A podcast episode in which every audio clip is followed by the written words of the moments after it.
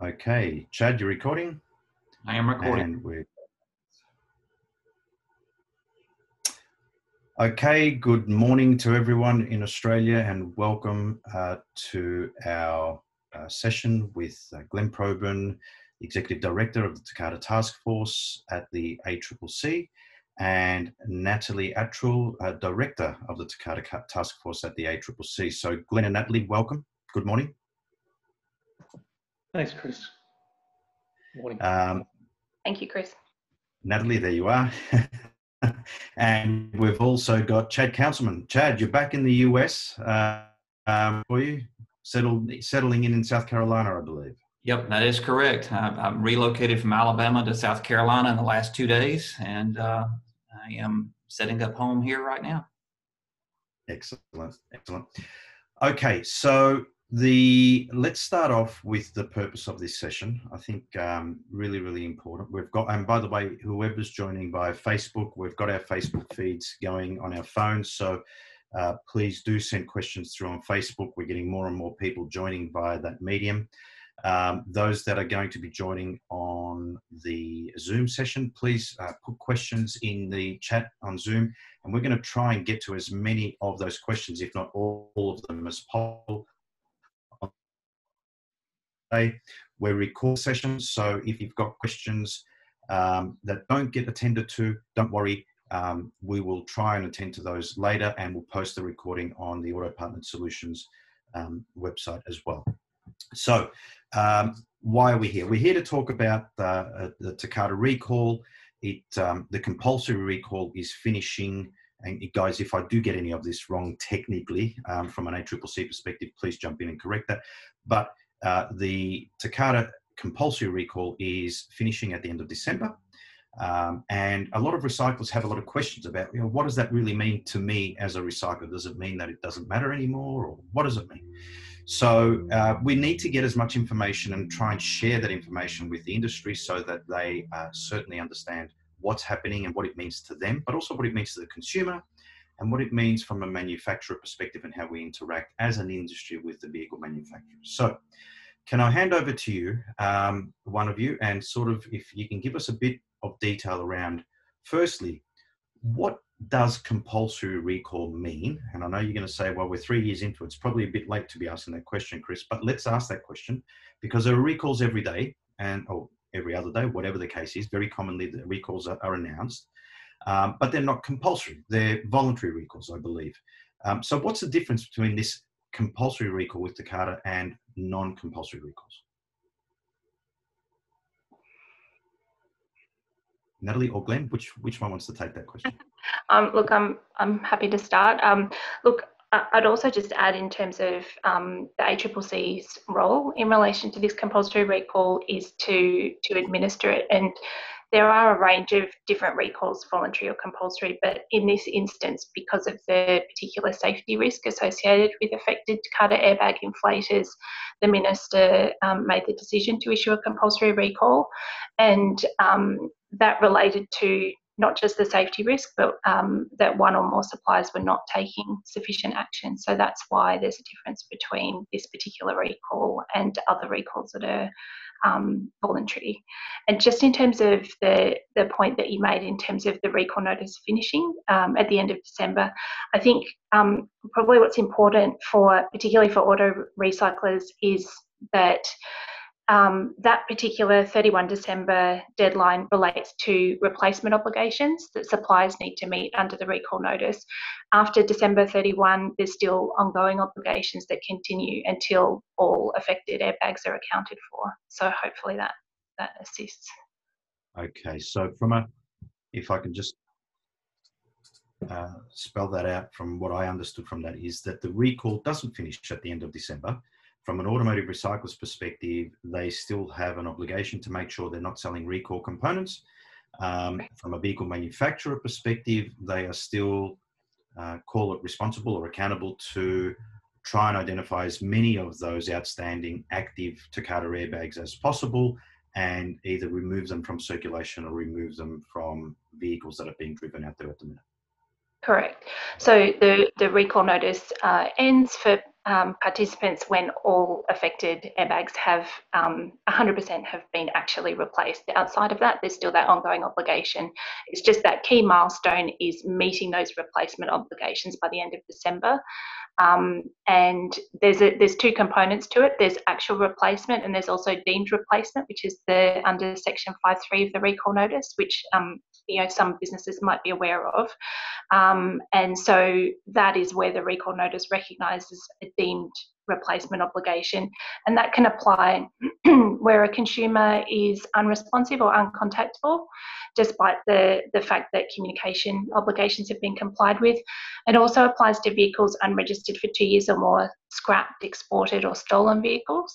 Um, but notwithstanding this, suppliers still have that ongoing obligation to account for those inflators if they become aware that um, you know those inflators are um, perhaps in a spare parts recycler's um, yard, um, they have an obligation to retrieve it.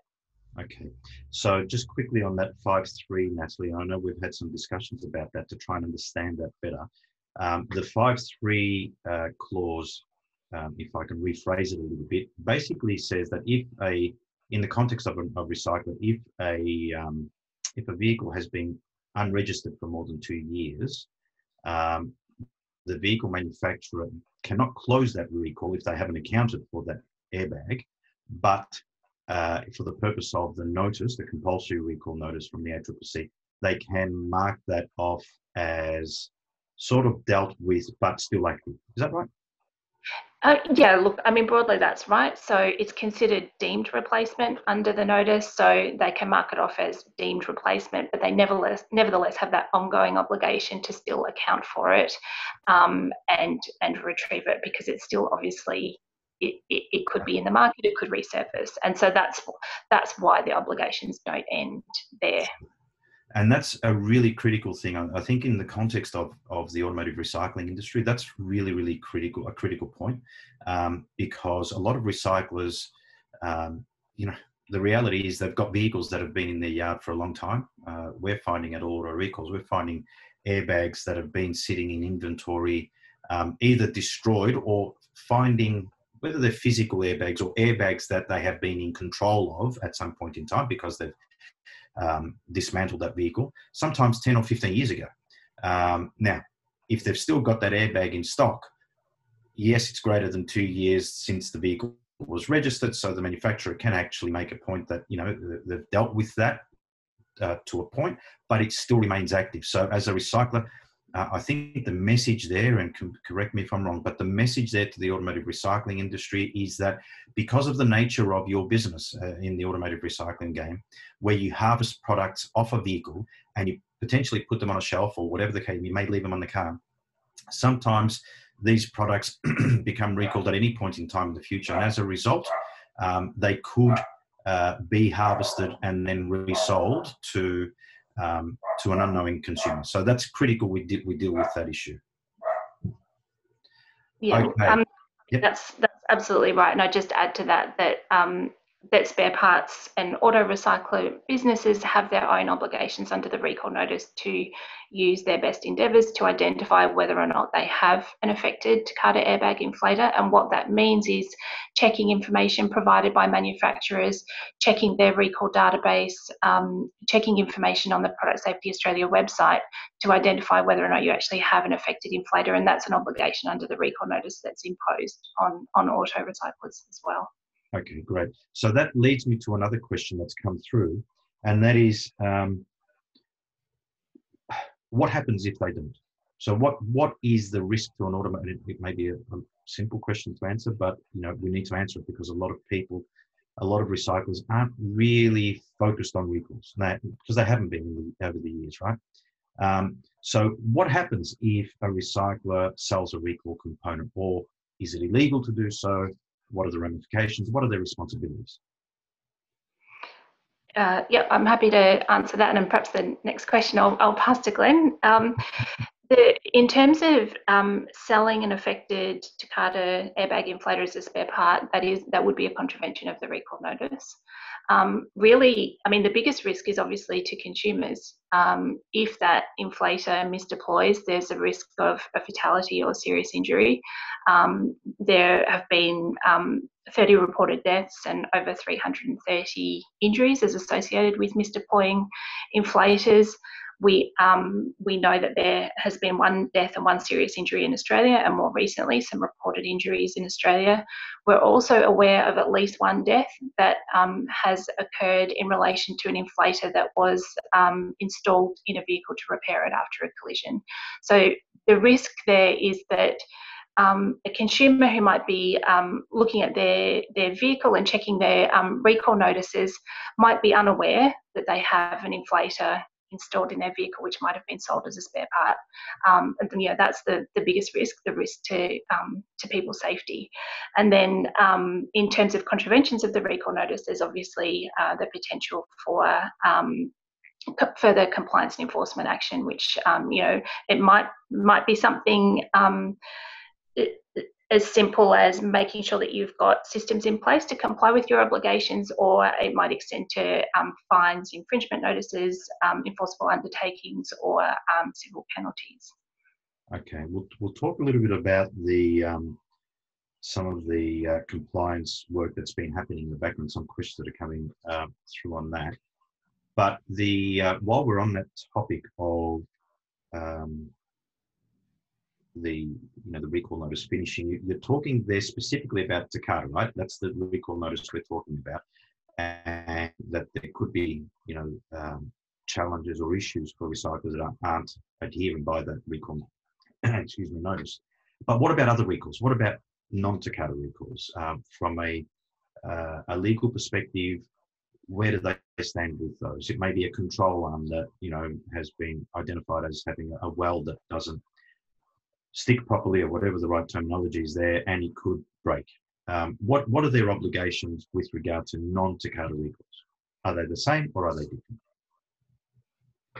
Uh, I'll take this one. Thanks, Chris. Um, look, uh, I believe, and Natalie might correct me if I'm incorrect here, but I believe it is uh, it is a, a, an offence to supply a recalled product under the Australian Consumer Law. Um, the difference, basically, um, as Natalie was explaining earlier, between um, the compulsory recall and existing recalls is exactly as Natalie described. Um, the, the, minister imposed this compulsory recall on Takata airbags given the safety hazard and the fact that um, not all manufacturers were voluntarily recalling the product. Um, so hence the reason why compulsory recall comes in with associated penalties for supply of those of those products.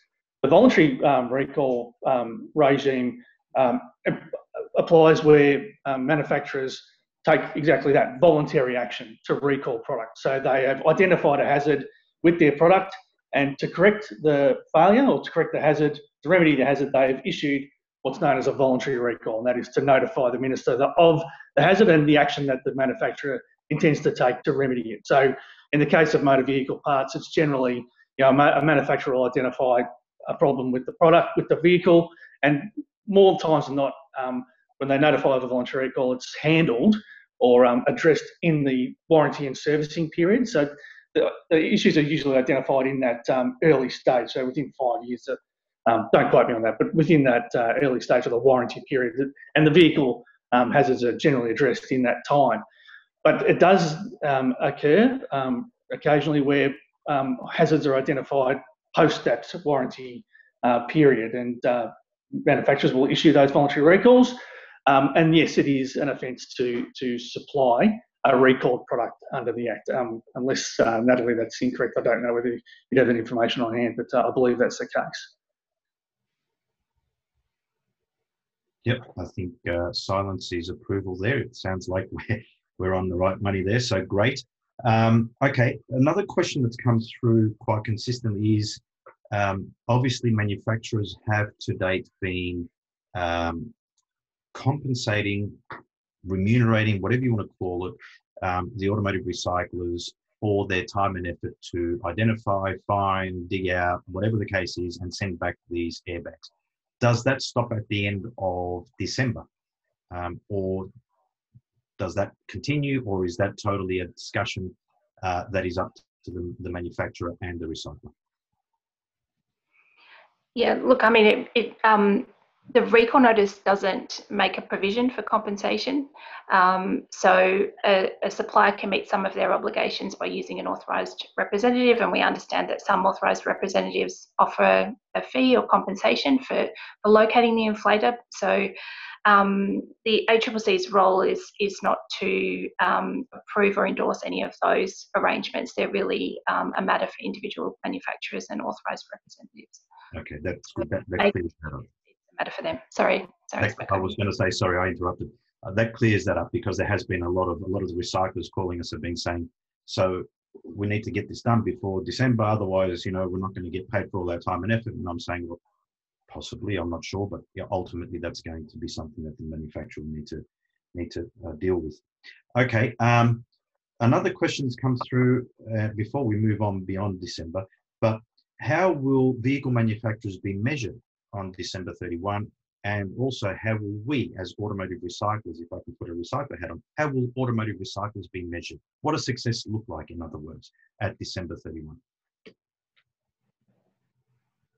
I'm happy to go first with this one, Natalie, and you might um, you might uh, jump in at the end because this is a very um, there's a number of ways in which we can answer this question, and um, if uh, I may not cover everything, so that'll be an opportunity, Natalie, for you to come in at the end. But um, I can answer that question uh, in many ways. Essentially, um, the notice requires um, manufacturers to to complete or uh, account for 100% of uh, the inflators by December 31st of this year. Um, success will look like uh, exactly that, whether uh, manufacturers are able to account for 100% of their of their inflators. I mean, they're on track now. Um, I don't know what it's going to look like in the next uh, eight weeks, um, but they are, are on track to account for those 100%. Um, so essentially, that's where um, success lies for um, manufacturers. Uh, for um, for auto recyclers, well, as Natalie said before, uh, you know, there's ongoing obligations post December 31 to, if you identify, to take certain actions um, and use best interest to identify and to take certain actions when you do identify that you have a, an affected Takata inflator. Um, uh, I saw um, we were discussing in recent times, Chris, uh, the fact that um, the uh, state and territories, in conjunction with the ACCC, were conducting um, surveillance activities on uh, on um, on auto recyclers um, you know that uh, that's that's been impacted uh, somewhat by um, COVID. Um, but uh, some state and territories may, and the ACCC for that matter, may choose to continue to conduct um, uh, surveillance activities on the industry to identify these, uh, whether there are any inflators uh, still remaining, given the hazard that that that they present to to drivers. Um, I might pause there see if Natalie's got anything else that that you'd like to add. Oh, thanks, Glenn. Uh, look, I mean, I think you've you've covered it. I, the only thing I would just add to clarify is that um, suppliers need to submit their reports for 31 December 2020 in mid-January 2021. So um, we'll have a clear idea in terms of um, whether or not those targets have been met. But obviously, our ultimate goal in terms of success is having 100% of those inflators um, off roads, off vehicles that are um, on the roads and otherwise accounted for and destroyed because that's ultimately um, the risk that we're trying to address for consumers. Yeah, and, and for clarity's sake here, when you say suppliers, you mean vehicle manufacturers, yeah? Correct, yeah. Not, not automotive recycler suppliers. When, when the ACCC talks of suppliers in this context, it is about vehicle manufacturers, so don't be alarmed on that one. Um, we've got a question here from Nathan Groves, MTA SANT a broader question regarding section 6.3 of the notice about replacing ATAIs with eight other ATAIs. Are there many of those still to replace? Is there a plan post December 31, 2020, or is it expected that they will be replaced prior? Glenn, can I hand that one to you? Sure. Thanks, Chris. And hi, Nathan. Um, thanks for the question. Uh, essentially, no, they must be replaced by the end date. Um, they, they suppliers, manufacturers were able to replace um, affected Takata airbags with the same Takata affected airbags, given that the hazard doesn't present basically your clock starts at zero and it doesn't present for six years from the time that it's installed. That's what the that's what the research tells us. So manufacturers were able to replace with what was known as like for like um, up until a certain time. I believe from memory it was um, up until the end of last year. Um, but those inflators must be replaced before December 31 this year. Okay, thanks for that question, Nathan. Appreciate it. Any more questions, everyone? Please don't feel shy, whether it's on Facebook or on um, on the Zoom feed. Please feel free to send questions through. Chad, you're monitoring questions potentially coming through on Facebook, hopefully. Yeah. Um, excellent. So, uh, 2020 has been a difficult, so this is an interesting question that's come through. It's been a difficult year with lots of business losing resources, having to downsize or even close, especially in Victoria. Is there any chance that you will be extending the end date? Um, I'm happy to answer that. Oh, sorry, and you can jump in, Glenn. Um, if I don't cover anything.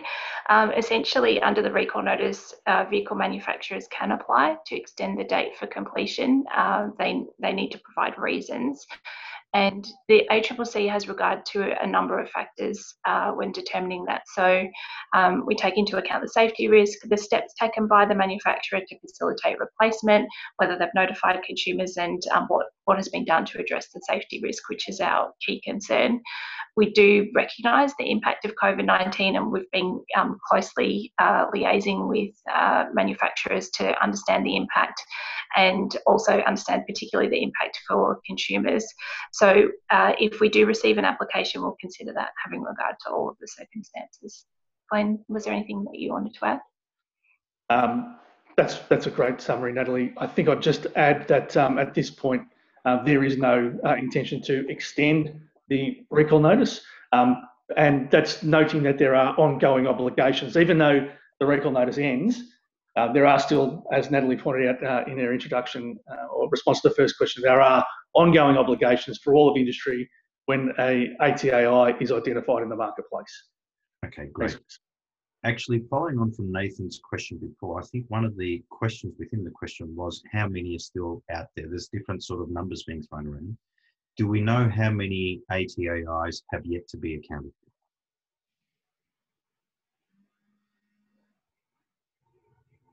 for? Um, I, I don't have the latest figures on me. Natalie, you might, um, you'll be more familiar with where we're at, but um, essentially I think um, we're under 100,000 um, ATAIs to be accounted for. Um, uh, is that about right, Natalie, from, from your memory? Yeah, yeah, that's right. It's around 90,000. Yeah, And does that include the ones uh, that potentially have been put on that 5-3 notice, so vehicles that have been deregistered for more than two years, for example? Or would that increase the number from sub 100 to whatever? And if so, what would that number look like? Look, we've got um, detailed, we re- recently issued a media release and published the latest stats on the Product Safety Australia website. Um, and we've got detailed stats about that. If you included deemed replacement um, uh, vehicles, the, the number would be larger. What we've focused on, um, and so we've got a breakdown of that on the website about the particular stats. What we've focused on, particularly for the 90,000 of those that we think are actually actively on the road. Um, and we really urgently want to um, uh, con, you know, have consumers action those replacements. For those other categories, yes, the, the number is higher. Um, and really, what's important, I think, for auto recyclers is to, to recognise that there is that potential for those ones that were in a deemed compliance um, uh, application to re-enter the market. And so that's really what we want to stop. So we'd like um, checks to be carried out um, which is a requirement under the recall notice to and so that manufacturers can be notified. One of the things that manufacturers are required to do is identify that consumer. And so in certain circumstances they um, they follow um, their communication obligations but um, reach a particular point where they can't identify the consumer. So if it's possible that it's in an auto recycler's business we really really want to to have that actioned and have them notify um, the manufacturer so that they can account for those ones. Yeah. Okay. All right. Um, okay. So compliance officers. So sorry, I'm I'm reading off my little question sheet here that everyone's been sending me through. So apologies if my eyes are going down a little bit at times. Um, so uh, we've heard that there are compliance officers, and Glenn, you, you, touched on it before, from fair trading, visiting auto recyclers to check if they have a recalls process in place. One, is this true? Two, what happens if I uh, do not have a recall process in place? Do I get a chance to fix the issue? Will I be fined on the spot, etc., etc.? Okay, thanks, Chris. Um, uh, look, um, there's a number of ways I can go about answering this, so I'll try and be as direct as I can. In terms of the joint operation, that is the ACCC and states and territory operation that um, we've undertaken in terms of the surveillance uh, uh, surveillance um, operation. The aim of that was uh, essentially, as you said, to identify um, whether recycle, auto recyclers had a process in place to um, first identify and to action any ATAIs that may they may have in stock or that they may come across um, ultimately the um, the breach of the notice is supply of that um, of an inflator. So that's essentially what the surveillance operation was uh, was uh, was identifying. Um, then we get into the issue of um, the ongoing uh, obligations and the ongoing potential penalties. Well, it's up to each individual state and territory agency as to what action they might take. They have a range of tools, like the ACCC, as to how they might handle um, a, a breach of the notice. Um, so that might include, you know, um, undertakings, um, uh, on-the-spot fines. Um, each agency has their own enforcement regime, and they they do differ from each other. So, um, if you're in Queensland and or Victoria, you know, um, the state and territory agencies have their, their powers would differ essentially. So, I couldn't give you an exact answer as to what the likely uh, outcome would be, but I think I'd answer the question by saying state and territories have that range of powers uh, to address uh, breaches of the notice and their own um, their own uh, legislation. Uh, Natalie, any further, anything further to add to that? Uh, thanks, Glenn. Look, the only thing I'd add is just from the ACCC's perspective um, that we have previously issued infringement notices to businesses that failed to comply with their obligations under the recall notice, and the infringement uh, notice penalty is 12,600 per contravention. Okay, so can I be more specific? Have those infringement notices impacted automotive recyclers at all? No, no, um, not the ACCC infringement notices. There have been uh, infringement, penalty infringement notices and undertakings that have been entered into by state and territory ACL regulators with auto, uh, well, with businesses um, that supply secondhand vehicles. I'd need to clarify whether or not there's an auto recycler in there, and I'm happy to come back on that. That'd be great. Just on that, actually, one, one of the things we spoke about, Natalie, prior to the, the session is potentially having some uh, information from the ACCC, maybe some links if you've got some that we can post on our website with the recording. Um, yep. So that if anyone has any questions or isn't sure what the legislation or the, the notice says, um, they can click on those links and actually see them right there. So um, it'd be great. And for everyone listening, both on Facebook and on Zoom, be aware that we will be posting this recording up. Um, we will have a, a, section there where you can ask questions, but also we may be replaying it as well. But also, you'll have some links there from Natalie and Glenn that will be able to sort of help you answer some of those questions yourself as well. Okay, Chad, one of the things that um, obviously you were involved talking with a lot of people from a recourse perspective over time. What, um, in the context of you know the uh, the compliance officers piece and and recyclers out and about what did you hear back then? I know we had three or four different people say, look, we had someone call in um, and we didn't have a process. Others called in and they did have a process. Can you sort of add anything to that, Chad? You're on mute just at the minute, just to let you know. But um, maybe from an on the ground operational perspective, looking at recalls. Now, again, this is a, a general discussion about recalls, not about any specific business within the recall industry. But what, what did you find with, with recyclers out there? Well, it's obvious that none of none of them actually want to sell a, a recalled component at all. At all, they they are intent to, to not sell them. The the issue is identifying the recall at the correct time. You know, identify, run the check when the vehicle comes in, run the check again before you sell a component to be sure. and, and to be sure that you're not selling something that is recalled. And then there's always some confusion as to as to how to actually report the, the information back to each manufacturer. Uh, different manufacturers are going through different consolidators in order to uh, transfer that information back. And so there's a little bit of confusion there. Uh, but all in all, the desire is to be compliant. Uh, there are several recyclers I have talked to over the last year that uh, have had a recall component come in and have actually sold the, the component prior to it actually ever being recalled. And a lot of those facilities do not keep real accurate records. And so we've, we've run into instances where they know the part's been sold. They don't, all they have is that it, now it's a cash sale. It was sold to somebody that came in and, and bought it. Then the recall occurred after the part was sold. And so that's a, a common, I've heard that come through several, several times where they know the part was sold, but, but uh, it was recalled after the fact. So, you know, there, there are loopholes where the airbags are getting out there in the marketplace with the possibility of them being reused um, without traceability to trace them back to who, where they currently are and which vehicle they're currently uh, in. Okay, great. Thanks. Uh, thanks for that, Chad. Um, we um, we were interviewed uh, probably about two months ago now um, on a Channel Nine news session about this whole piece and that loophole that sits there at the minute uh, no one's fault. It's just the, the reality of the matter, and that is that often uh, parts are being sold, and it's not just the Takata airbags. Let's face it; it's it's a, a, variety of different product types. And from a recycler recycling industry perspective, a lot would say, well, let's not say anything about that because you know then it exposes a, a gap, an issue. Um, my view is we need to tackle this head on, and that is that sometimes an automotive recycler or any supplier of, of spare parts could in fact sell a recall component and be unaware of having been, you know, selling a recall component. Um, so that is something that certainly we're very passionate about. We want to try and deal with that issue. We're working closely with a number of different manufacturers at the moment to do that, to identify those, in this case, airbags that have been sold, um, and try and provide as much information back to uh, the manufacturers as possible with the authority of the, of the seller, of course, of that part.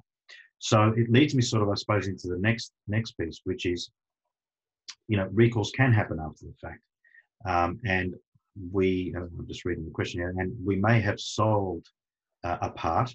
Uh, what are our obligations with these parts, seeing we did not know that they were recalled at the time of sale? One, do we need to tell the buyer about them? So, Glenn, for example, I might have sold you an airbag uh, 10 years ago, there was no recall back then. Now, um, assuming I now know that that airbag was recalled, do I need to reach out to you and tell you as uh, the part seller? Okay, thanks, Chris. Well, there's a there's a technical a technicality in here. I mean, I'm not going to speak to um, uh, good business practice, or I might just address it and say, yeah, it might be good business practice if you were aware to contact the consumer. Yep. Um, but essentially, um, the recall laws for that uh, aren't retrospective. So if you've sold something in the past um, that uh, the, when the recall didn't apply, then there is um, technically no obligation for you to to inform that consumer. But again, good business practices, you might choose to, to do exactly that, if especially if it's a safety, a serious safety uh, hazard is uh, is concerned. So it's not, even though I know that that airbag is a serious safety concern and I've sold it to you, I may not be technically required to actually contact you unless it was good business practice that actually drove me to do that. Yeah, so when we're talking specifically about the compulsory recall, the compulsory recall was signed by the minister and came into operation from the 2nd of March uh, 19, uh, 2018. Um, and uh, so from that date, it was uh, it was an offence uh, to supply if you sold it in the January or the December of the 2017, there was uh, no obligation for a supplier or auto recycler to take any action at all. Okay, and that may answer the next question, which was, do we, as in an automotive recycler, need to report these ones that we've sold to the vehicle manufacturers? That, so that the vehicle manufacturers know that the airbag from donor vehicle X has been sold to customer Y uh, because ultimately customer Y may have a VIN that is not affected by that actual recall. So now they've got a an infected or a bad airbag, a dangerous airbag or any recall part for that matter, on a non-affected VIN number, so they, they're driving around not knowing there could be, you know, this this uh, dangerous part of the car. Okay, um, I'll have first crack at this, uh, Chris, and Natalie will no doubt um, uh, um, correct any uh, technicalities that I may have uh, got incorrect. But essentially, the obligations are on the manufacturers to account for those VINs. So um, the manufacturers need to account for those VINs um, and do so by any means. Uh, the, the, the, obligations on the auto recyclers are not to supply. Um, so there's no uh, reporting requirement uh, on manufacturers, oh, sorry, on auto recyclers under the notice. Um, so manufacturers will need, again, going back to the point of uh, accounting for 100%, to take any um, any reasonable action um, and uh, in association and discussions with auto recyclers to get those numbers. Now, Natalie will probably uh, clean that up a bit um, in terms of uh, um, uh, clarifications. But um, Natalie, anything else that you'd like to add to that? Uh, thanks, Glenn. just to clarify, the um, there's still an obligation to check for those spare parts. Um, so if those spare parts are in the auto recycler's possession, power, or control, that's when you know they need to there needs to be that check and to notify manufacturers. And Glenn's right in terms of the um, when that obligation applies under the recall notice. So if um, vehicles have been sold before the recall notice came into effect and before those obligations arose, there isn't that obligation under the recall notice, but it may be that auto recyclers are liaising either directly with suppliers or with their authorised representatives.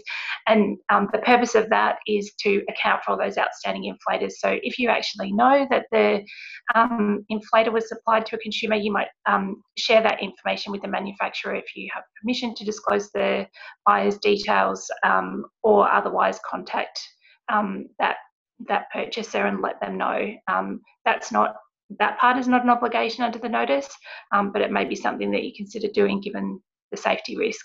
Um, the you know the obligation applies if the vehicle um, or the spare part was was supplied during the time of the recall notice, but before that, uh, obviously it's a matter for individual auto recyclers. Sure. Okay, great. Thanks for that. Hopefully, this is clarifying some of those grey areas, guys. I know it's unfortunately, you know, in this type of scenario, whether it's the ACCC and the guideline in this case, or whether it's uh, it's legislation in other shapes or form, at the end of the day, it's very difficult to be totally black and white, right? So, from an ACCC perspective, we get that this is a, a bit of a minefield, if you like, to, to sort of navigate sometimes. And and with so many stakeholders uh, looking for answers, it, it, can be challenging. But hopefully, this is becoming clear for the recycling industry. And if I can just summarize a couple of things. Firstly, um, there are obligations to the parts seller, in this case, the automotive recycler, um, to try and identify recall components and not sell them. Um, two, if you do sell a recall component, there uh, unknowingly, that is before the notice was, before a recall was activated, um, there may not be, it's not retrospective potentially, but it may be good business practice for you to actually deal with that and, and contact the customer and potentially even let the manufacturer know, although I'm not sure what the privacy challenges are there um, to provide that information, but certainly not for me to, to talk to that. Um, so really it is important that you, you stay aware of what parts you have on inventory um, and what can potentially become activated at, at, a point in time in the future. So you may have bought the car five years ago, you still have parts, you still have the whole car out there for whatever reason. Um, and all of a sudden a, a, recall is activated on a particular part or parts on that vehicle. You need a mechanism through which to identify that their recall has actually now been activated on that on that vehicle, and it would be good business practice to remove that part from from sale. So hopefully that's becoming a little bit clearer. Um, okay, uh, the some of the challenges recyclers have had over the years is, I suppose, and, and, and even recently, is accessing as much of that information as possible. Um, and you know a lot of a lot of recyclers come back with this point that oh but it's not our part it's not our problem um, ultimately the the view that i've taken to that and please correct me if i'm wrong here is that's true. It was manufactured by the vehicle manufacturer. You didn't manufacture it, but you are now dealing in that part and profiting from the sale of that part. Is that the right approach? Is that the right sort of tack to take to those types of questions? Can you sort of clarify that? Because ultimately, it is about public safety, right? We need to make sure that the consumer in this case is not put in a position of danger and we want to make sure that they're, they're, kept safe. So, is that the right approach to be taking with that, or can you help with with a response on that one, please? I, I think that's right, Chris. Like um, uh, the whilst yes, it was the suppliers and manufacturers who put these parts in the vehicles. Um, with, uh, without any, um, uh, whilst the, the, the airbags um, complied with all the uh, all the um, regulatory um, requirements at the time, this hazard has occurred over time, and the manufacturers uh, couldn't foresee this issue arising. Um, again, yes, so it's all, it's all on the manufacturers uh, essentially, but the hazard and the safety risks um, associated with these uh, products um, mean that everyone in the industry uh, has a role to play in removing this hazard uh, from the marketplace. And the notice, as uh, Natalie pointed out again, does um, put obligations on, in particular, the auto recyclers and throughout all of industry to identify and remove these products from the marketplace. So, in a nutshell, Chris, yes, I think um, your explanation uh, to to the to the issue is is correct. Yes. Okay, and um, what about what about the scenario where um, and I've had, you know, online is becoming a bigger, bigger part of everyone's business. So Obviously, COVID has forced a lot of people to go online and sell product online.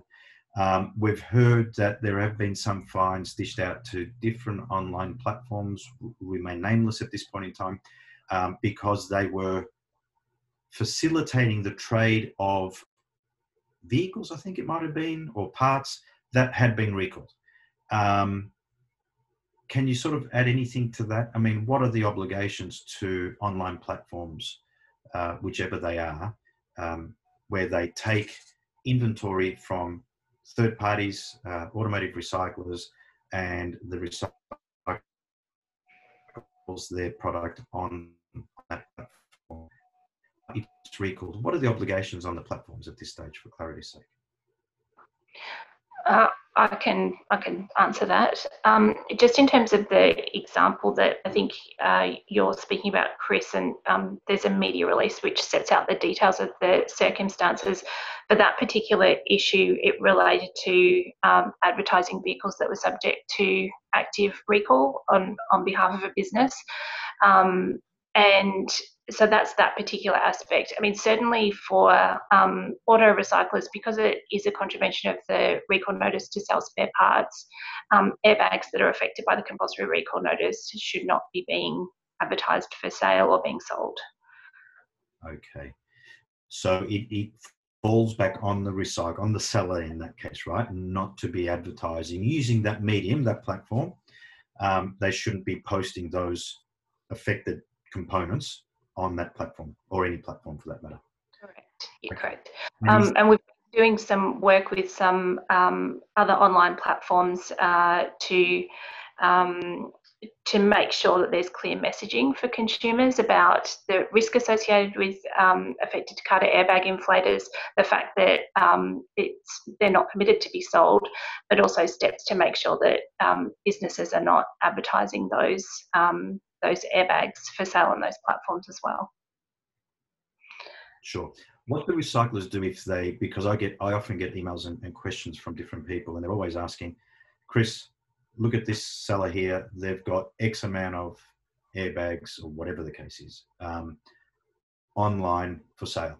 What should the recyclers do about that situation?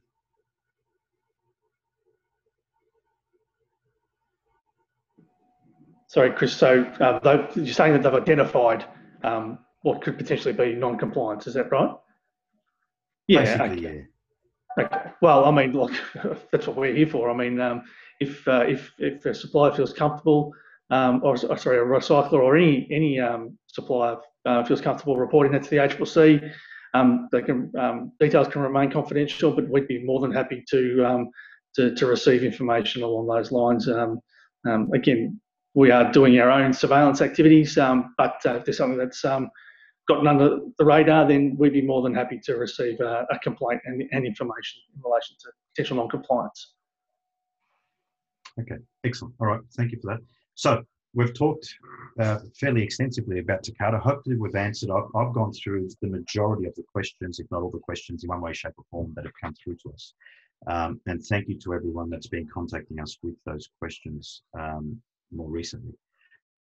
Um, let's uh, move a little bit more broadly beyond Takata for a minute, if that's okay, because all the, you know, even the last questions that we had around, you know, advertising uh, Takata affected components on uh, on online platforms, that, you know, is a challenge, is, is, is wrong. Um, what about other recall components? Again, I know we've touched them, but our, our focus is very much on Takata. So sometimes the other recall components can sort of fall uh, sort of be uh, assumed that they're not as important.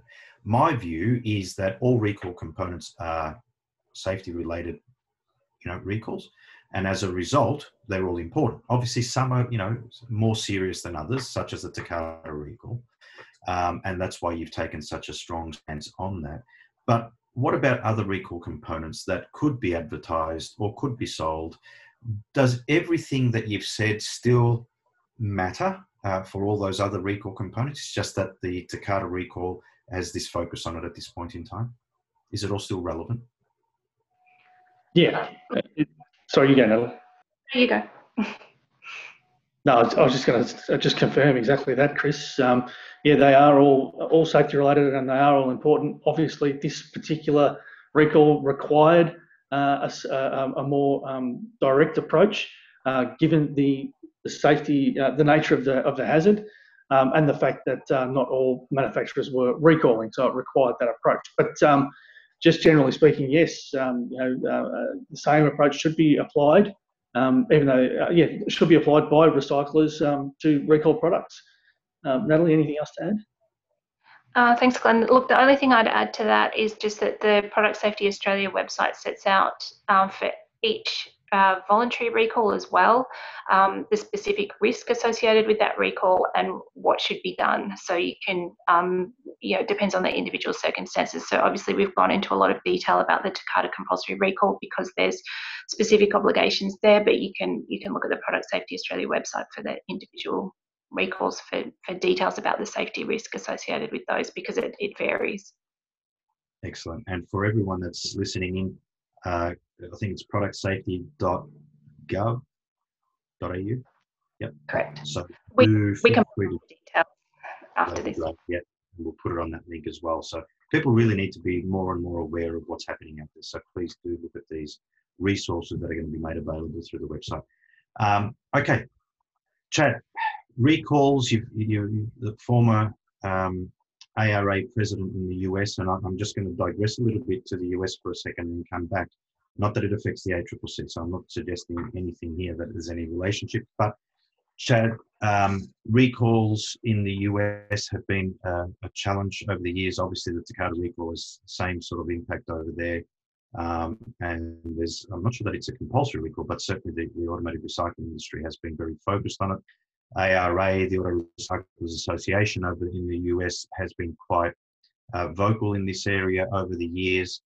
Um, tell us a little bit about how our reaction or our response to the Takata in Australia, how equal, better, more robust, less robust it has been to that in the US. What are the comparisons? Uh, I think the Australians are actually a little ahead of the Americans uh, when it comes to the Takata recalls. Um, with so many manufacturers engaging and compensating the recyclers for the information or actually reclaiming the uh, affected uh, Takata inflators uh, for, for, them to be destroyed. Uh, it is happening in the US, but not on the level that it's happening in Australia. And so I, have got to, you, you got to put a feather in your hat. You're really doing a good job in the Australian market, uh, reclaiming and, uh, and with the, the goals of December 31st and, and, and so and pushing so hard. It, in my opinion, uh, the Australian uh, market is doing a, a, a better job than what the U.S. market's doing. interesting. That's that's good news to the ACCC. Well done. um, okay, now moving on to, I know there's been a lot of talk, and you may not be able to comment on it, but I'll ask the question anyway because it is one of the one of the comments that's been coming through over the past week and a half, and that is the alleged issue with Takata seatbelts that um, we've been made aware of. Do you have any information on that? Does the ACCC look to get information on that, or is that all basically going to stem from manufacturers? A lot of recyclers obviously have dealt with um, thousands of vehicles, if not millions of vehicles, over the past 20 years um, that may have had these seatbelts in them. What is um, what is your view on on where that's at, and can you talk about it basically? Uh, thanks, Chris. Uh, not really one for us, even though the manufacturers uh, um, would would put a recall, uh, notify our minister. It is this issue is actively being looked at by the Department of Infrastructure um, under their um, vehicle regime, essentially. Uh, so they're looking into this one, and um, we're awaiting um, information from them to uh, to identify the nature of any hazard um, associated with with the Australian market. Okay, excellent. Thank you. So I think to be really clear with everyone, and, and a recall has not been activated on that yet. There is a lot of talk about it. There's a lot of talk about it being even bigger than Takata airbag recall, um, but we don't know if it will be activated, if it actually is an issue. So stay tuned, though. I think you know sometimes when there's smoke, there's fire. So let's let's have a look and, and see what that looks like. We've got a couple more questions before we finish up. Um, Nathan Gross from MTA SANT again. On product safety website, there are many recalls in automotive every day. It's very cumbersome for recyclers and dealers to keep on top of every part or vehicle that comes into their, their possession. Is there any scope to provide a useful, user-friendly lookup function like OEMs have provided with VIN lookups for Takata affected vehicles? Um, not at this stage, uh, Chris and Nathan. Um, and in fact, uh, vehicle recalls will permanently relocate um, from the Product Safety Australia website to the uh, department at some stage in the future, uh, to the department's website. So, look, we're, we're always um, happy to, to receive uh, feedback and, uh, and, and, and consider different approaches. Um, so, I'd be happy to, if, if Nathan emails me with, um, with a suggestion, we'll, we'll be happy to look at it and review it, definitely. Excellent. I'm just looking at another comment that's come through. Excuse me. No, we're good. Um, okay, uh, some closing comments, if any, from from one or both of you. We really welcome sort of a, a little bit of a, a wrap up, what this all looks like, what it means moving forward. We've spoken about a lot of areas, um, so we'd be interested in hearing just some closing comments from you. Might hand over to Natalie for closing comments. Sure. Okay. Thanks, Glenn. Um, look, I mean, really, from our perspective, for auto recyclers, you play a really critical role in relation to um, addressing this safety risk that could um, you know, potentially lead to a fatality or injury. So um, it's really important that you that you check your stock, um, and that you uh, determine, check the information about recalls to determine whether or not you've got an affected inflator. And if you have, your obligation is to notify the manufacturer, and that's it, you've complied with your obligations.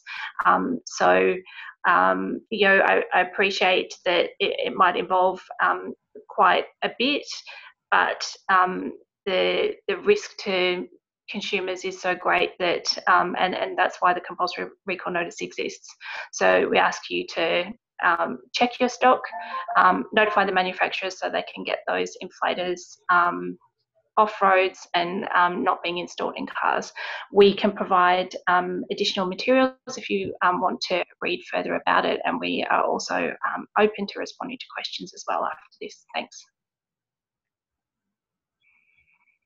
Excellent. Thanks, Natalie. So on that point, though, um, how do people contact you? Is there a general email to get in contact with you? Do you want them to contact you through through our website? Do you want to provide your details? I'm happy to provide those if people ask for them, but I only if that's how you want. Um, well, we can provide details of the of the um, ACCC contacts that you can um, contact us. We have an info centre that can respond to straightforward queries. If it's something more complex, then it will be referred to to the Takata compulsory recall team. Excellent. Okay, so if you can just give us those general sort of uh, contact details, that'd be great, and that way we can um, forward it to to the group that's on this call. Um, Chad, closing comments from your perspective. I, I, believe that the recyclers are doing a, a good job um, attempting to uh, to be compliant in everything they're doing. Um, I believe that manufacturers have gone above and beyond uh, their call of duty to to do their part to help remove these affected uh, Takata inflators from the market and to uh, actually identify and find um, potential owners of affected airbags that have been actually resold prior to the recall. And so uh, just, it amazes me how serious the manufacturers have taken this and they are so active in pursuing it. I'm on the, on the call and dealing with the manufacturers on a regular basis and, and they are over the top serious about this. This is as serious as it gets with, with every one of them and uh, they're demanding reports from us on a weekly basis as to what we're doing to help them uh, find their find these bags. And uh, I, am just it, it, blows me away. It just really does. So excellent. Thanks, Chad. I think that's important. You know, a lot of people, you know, often overlook what's involved um, and overlook what manufacturers are doing about this. And and yeah, I mean, it's it's a generalization, but generally speaking, most manufacturers are doing an amazing job, right? And they're, they're, doing everything possible, and we're working with a number of those to, to support them in that. Um, I think uh, in closing, I want to just reiterate a few things. Um, to Nathan's point earlier about the product safety website and you know a, a mechanism through which um, automotive recyclers can deal with recalls properly critical. Um, one of the biggest challenges, being an automotive recycler by trade myself over the years, um, is being able to do it in a effective and efficient way. Um, and like we all know, if we can make it effective and efficient, we'll do it. If it's not efficient, then it's going to be really hard for us to do, or very expensive to do, or inaccurate. So we need a way to deal with that. We need to make sure that we think about recalls more holistically. It's not just about Takata airbags, it's not just about one or the other, it's about recalls. And as an industry, if we develop processes that will help us deal with recalls, full stop, um, then we deal with the Takata recalls and whatever other recall can happen. So that's that's a critical part, and I think it's a mindset change. Uh, you know, we've got 70 or 80 odd people uh, on this call between um, Zoom and and um, Facebook. We expect to get over a thousand views in the next three or four days, um, as we have over time. Um, but there's so many others out there that aren't doing what they need to be doing. They're not listening to this discussion.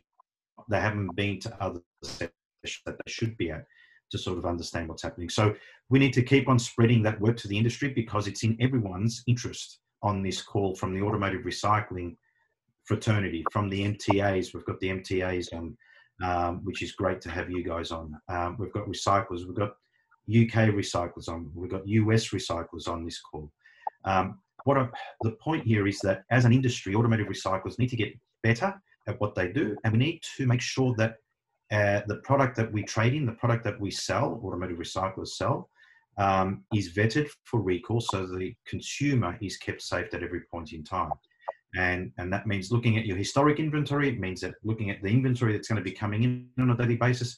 But it also means understanding or having a, a capability that will alert you to an issue moving forward if a car if a car that you managed five years ago is recalled in five years time so um, lots of challenges there lots of opportunities if i can close by uh, thanking both natalie and glenn from the ACCC i know you guys are flat out at this point in time we're six weeks or so out from the end of this. So I can imagine you've got plenty on. Uh, thank you very much for attending. Thank you very much for answering the questions as openly and honestly as you can. Um, and um, we really do appreciate it on behalf of the industry more generally. the information that you've given. So thank you. Thanks very Thanks. much. Thanks for your time.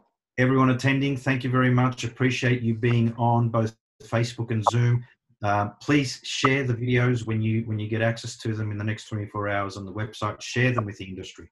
Get them talking about this issue. Get them thinking about the issue of recalls because it is critical.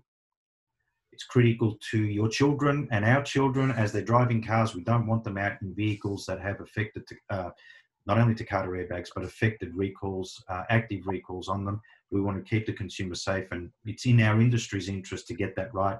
Uh, so that people feel more and more confident in buying our products. So, thank you again. Thanks for joining. Appreciate your attendance, and uh, we'll see you next time. Thanks again. Bye bye.